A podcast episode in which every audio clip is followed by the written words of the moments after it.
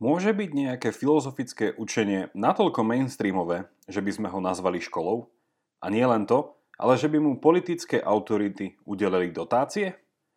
Cisár Marcus Aurelius takto podporil nielen jednu, ale hneď štyri atenské filozofické školy. A v dnešnej dávke si pripomenieme prvé tri a povieme niečo nové o štvrtej.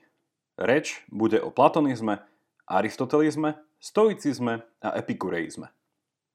Samozrejme, popri mainstreame tu boli aj menšie, ale stále významné filozofické hnutia, ktoré mali na tieto štyri školy značný vplyv. A v druhej časti sa preto pozrieme aj na Pythagora, skeptikov a cynikov. Skôr ako začneme, vás pozývam lajknúť a sledovať pravidelnú dávku aj na Facebooku. Prečo? Okrem dávok tam nájdete aj bonusový obsah a v prípade rozhovoru môžete hostke alebo hostovi vopred položiť vlastnú otázku – ak ste náš podcast už lajkli, čo tak o ňom aj dnes niekomu povedať. A ešte jedna vec. Tento podcast je prístupný všetkým zadarmo, ale sami dobre viete, že dobré veci potrebujú svoj čas.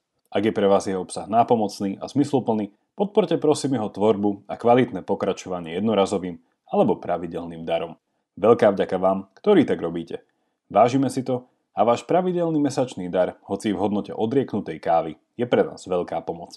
Viac informácií o tom, ako nás podporiť, nájdete v popise tejto dávky alebo na pravidelnadavka.sk. Vítajte pri 43. pravidelnej dávke a po zvučke sa dočkáte aj psej filozofie.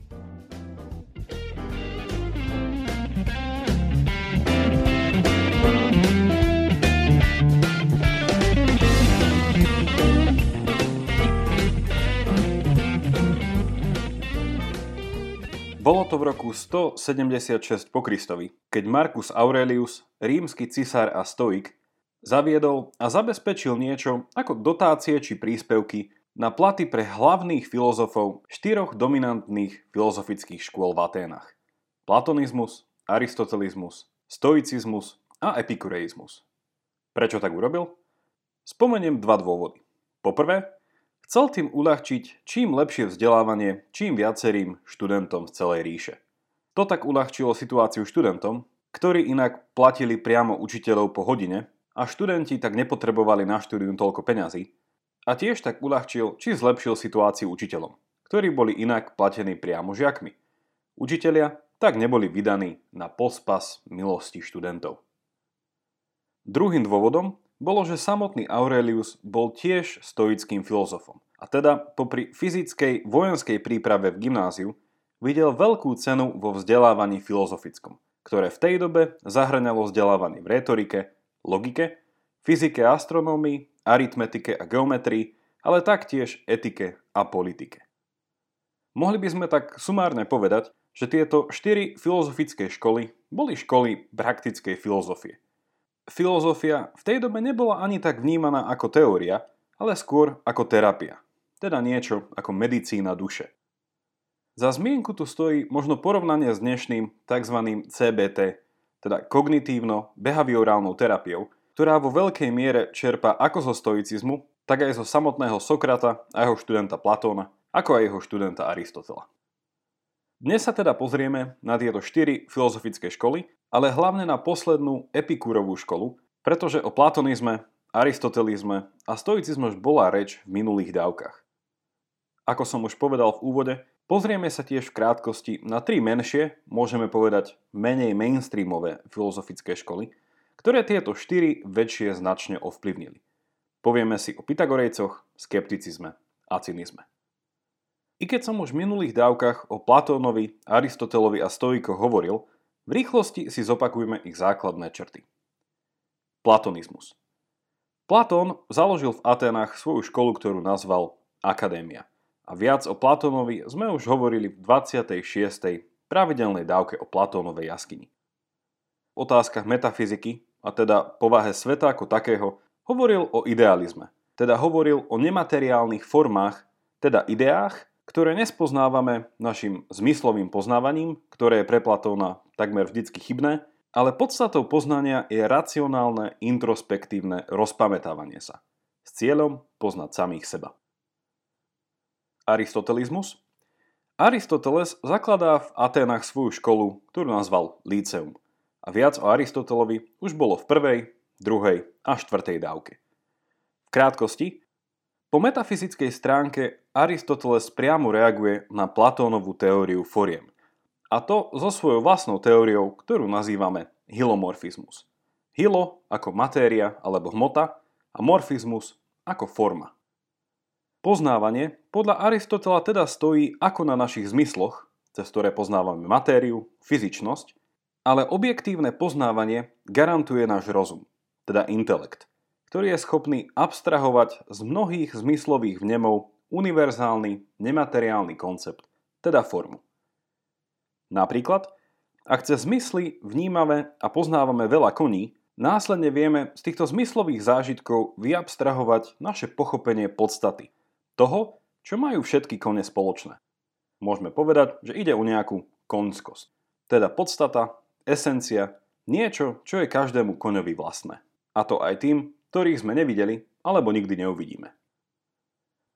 Stoicizmus O stoikoch sme hovorili v minulej 42.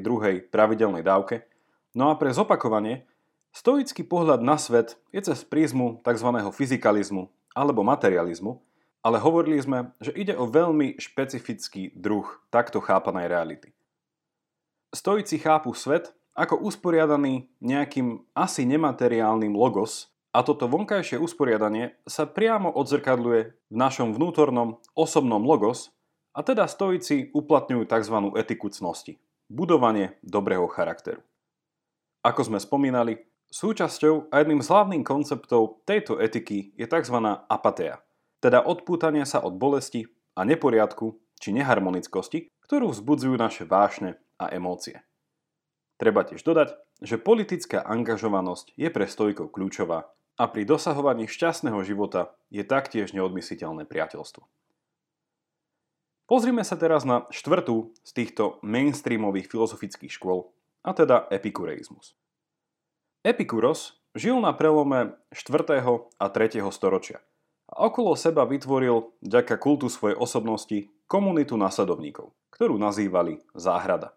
A táto komunita bola budovaná na priateľstve, ktoré Epikuros považoval za najvyššie dobro. Táto komunita bola na svoju dobu radikálne inkluzívna a jej súčasťou boli ako otroci, tak aj ženy, ako aj slobodní muži. A kvôli Epikurovmu kultu osobnosti, ktorý bol ako lepidlom tejto komunity, sa niekedy uvažuje, či išlo o komunitu filozofickú alebo náboženskú sektu. Epikuros učil prostredníctvom múdrych prísloví, výrokov a porekadiel a Epikuros tak nebol skeptikom, ale dogmatikom. Teda veril, že isté veci môžeme poznať. Istú múdrosť môžeme dosiahnuť. V otázkach metafyziky Epikúros prevzal Demokritov atomizmus, teda materializmus, podľa ktorého sú základom nášho poznania výlučne naše zmysly a pocity. A teda hovoriť o bohoch alebo nejakých nemateriálnych, spirituálnych bytostiach pre Epikúra nedávalo zmysel. A taktiež v tomto zmysle odmietol už spomínaný špecifický logos, ktorom hovorili napríklad stoici. A táto epikurejská metafyzika bola jedným z hlavných dôvodom, prečo bola celá záhrada, teda epikurejská komunita, často obžalovaná z ateizmu. Čo do etiky a politiky, pre epikurové učenie bola príznačná túžba po tzv. ataraxii. Grécky pojem, ktorý môžeme preložiť slovom pokoj, alebo lepšie nevznetlivosť, hlavne vo veci emócií. A táto túžba ho viedla k utiahnutiu sa z politického života a zameraniu sa na bezstarostný život. Určite ste všetci videli ikonický kreslený film Levý kráľ, ale možno ste si nikdy neuvedomili, že hlavnou inšpiráciou pre životnú filozofiu, podľa ktorej žili Pumba a Simon, bol práve Epikuros. Teda filozofia Hakuna Matata. Nestrachuj sa, zahod svoje starosti. Ataraxia a apatea sú tak dva základné princípy pre epikurejský etický a politický život.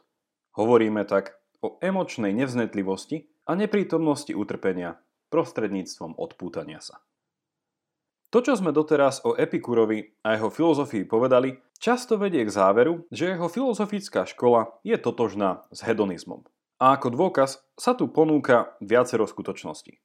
Prvou bola už spomenutá obžalba z nemorálnosti, a druhou ohrozenie spoločenského pokoja. K tejto obžalobe prispelo aj to, že členmi epikurejskej záhrady boli často aj kurtizány a ich politická apatia by mohla byť v dnešnom jazyku označená za antisystémovosť. Je ale táto identifikácia epikureizmu a hedonizmu pravdivá? Chcem tu ponúknuť dva rozdiely. Poprvé, Sám Epikúros hovoril čo do pôžitkov o pôžitkoch nižších a vyšších. A tým pádom nešlo len o telesné potešenie, ale taktiež o to, čo by sme mohli nazvať intelektuálnym. Druhý rozdiel, na ktorý treba poukázať, je rozdiel medzi samotným Epikúrom, teda zakladateľom, a jeho nasledovníkmi.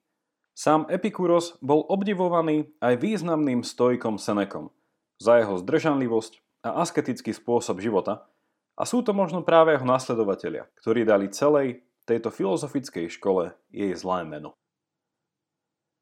Posúďme sa teraz do druhej časti tejto dávky a pozrime sa na už spomínané tri menšie filozofické školy, ktoré mali ale na tie mainstreamové veľký vplyv. Hovoriť budem o Pythagorovi, skeptikoch a cynikoch. Pythagoras žil v 6. storočí pred Kristom. Bol slávnym gréckým mudrcom a jedným z úplne prvých Grékov, ktorí boli nazvaní filozof. Podobne ako Epikuros dve storočia po ňom, aj Pythagoras kultom svojej osobnosti a svojim učením zhromaždil okolo seba komunitu nasledovníkov. Čo sa týka jeho učenia, môžem spomenúť tri veci. Poprvé, išlo o čistotu v obliekaní a striktné pravidla v jedálničku. Napríklad, Pythagoras a Pythagorejci mali zakázané jesť fazulu. Prečo? Presne sa to nevie, ale vtipné anekdoty ponúkajú toto vysvetlenie. Keďže fazula spôsobuje plynatosť a nadúvanie, následne človek vypúšťaním tohto plynu strácal časť zo svojej nemateriálnej duše, ktorá bola podľa antickej tradícii utváraná dvomi aktívnymi elementami – ohňom a vzduchom. Nakoľko je táto anekdota pravdivá, sa už asi nedozvieme. Druhým bodom Pythagorovho učenia bol jeho dôraz na prevteľovanie duši, teda reinkarnáciu. A po tretie musím spomenúť jeho veľký záujem a prínos pre matematiku, obzvlášť geometriu. A určite si každý z vás pamätá ešte známu Pythagorovú vetu. V tejto súvislosti je potrebné ešte dodať, že pre Pythagora neboli čísla len obyčajnými vecami, ale mali istý posvetný charakter. A tento veľký význam čísel a hlavne geometrie vidíme vplyve, ktorý mal Pythagoras na Platóna a jeho teóriu foriem. Ako hovorí iná, tentokrát pravdivá anekdota, na bráne Platónovej akadémie bolo napísané Nepuste dnu nikoho, kto je neznalý geometrie. Vzhľadom na túto posvetnosť čísel a ako tomu bolo aj pri Epikurovej záhrade, často sa vedú polemiky o tom, či boli Pythagorejci vlastne filozofickou komunitou alebo náboženskou sektou. Pozrime sa ďalej na skepticizmus a skeptikov. Táto škola bola založená rannými gréckými sofistami, teda učiteľmi filozofie a rétoriky, ktorí to nielen robili za peniaze, ale cieľom poznania bola pre nich politická moc a nie pravda. Jedným z prvých významných sofistov bol napríklad Protagoras a jeho myšlienky boli natoľko vplyvné, že sa nielenže dostal do Platónových dialogov, ale jeden Platónov dialog je dokonca po ňom pomenovaný. Ďalším sofistom, a môžeme povedať tým, ktorý je tvárou a zakladateľom skepticizmu, bol Pirhon, žijúci na prelome 4. a 3. storočia pred Kristom. V čom spočívalo jeho skeptické učenie? Poprvé, nič nie je možné v skutočnosti poznať a po druhé, tým pádom sa musíme zdržať všetkých súdov a posudzovania. Skepticizmus sa tak stavia do protikladu s dogmatizmom, Nehovoríme tu ale o náboženskom dogmatizme, ale vo filozofii ide jednoducho o rozlíšenie toho, či dokážeme mať o svete isté neomilné a pravdivé poznanie, alebo na druhú stranu nie. Radikálny skepticizmus tvrdí, že nie. Pre dogmatikov je toto poznanie možné. Na Pirhonovo učenie nadviazal neskôr v 3. storočí pred Kristom Sextus Empiricus, ktorého spisy boli veľmi vplyvné aj v 17. a 18. storočí počas obdobia rannej, modernej filozofie. A jeho vplyv vidíme napríklad u škótskeho filozofa a humanistu Davida Huma. Hlavne, čo sa týka skepticizmu voči indukcii a kauzalite. Ako ste už možno počuli, Pre Huma je kauzalita ničím iným ako navyknutá schopnosť našej mysle vidieť dve veci často po sebe. Posuňme sa teraz k tretej a poslednej z týchto menších filozofických škôl, ktorou je cynizmus, alebo niekedy nazývaný kinizmus a opisne ho môžeme nazvať ako psia filozofia. Prečo tento názov? Z gréčtiny sa pes povie kion a kinikos v gréčtine znamená ako pes, podobný psovi. Čím si cynici tento názov zaslúžili?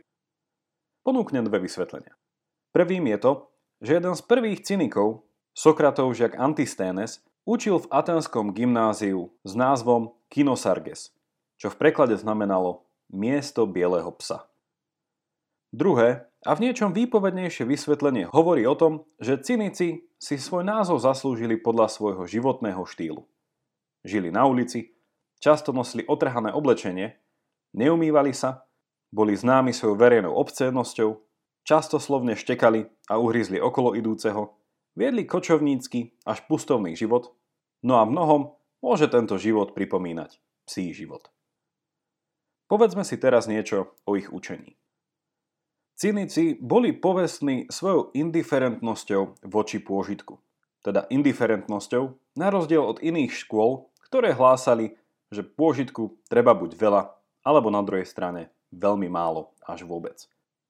Pod indiferentnosťou sa tu ale nemyslí, že by sa cynici pôžitku vyhýbali.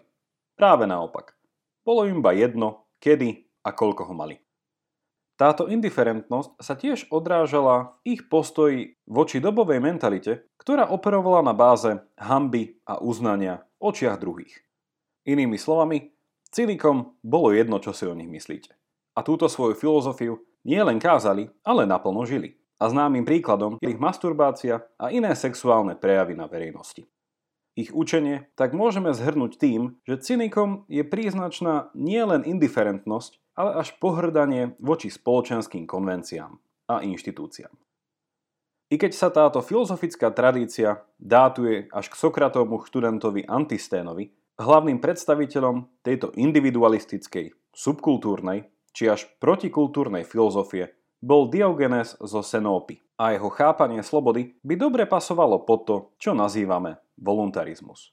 Teda rob, čo chceš. A zo životného štýlu samotného Diogéna vidíme, že sloboda v štýle rob čo chceš mala špecifickú príchuť. Rob čo chceš, a to obzvlášť zarážajúcim a otravným spôsobom. Jedným slovom, obcénosť.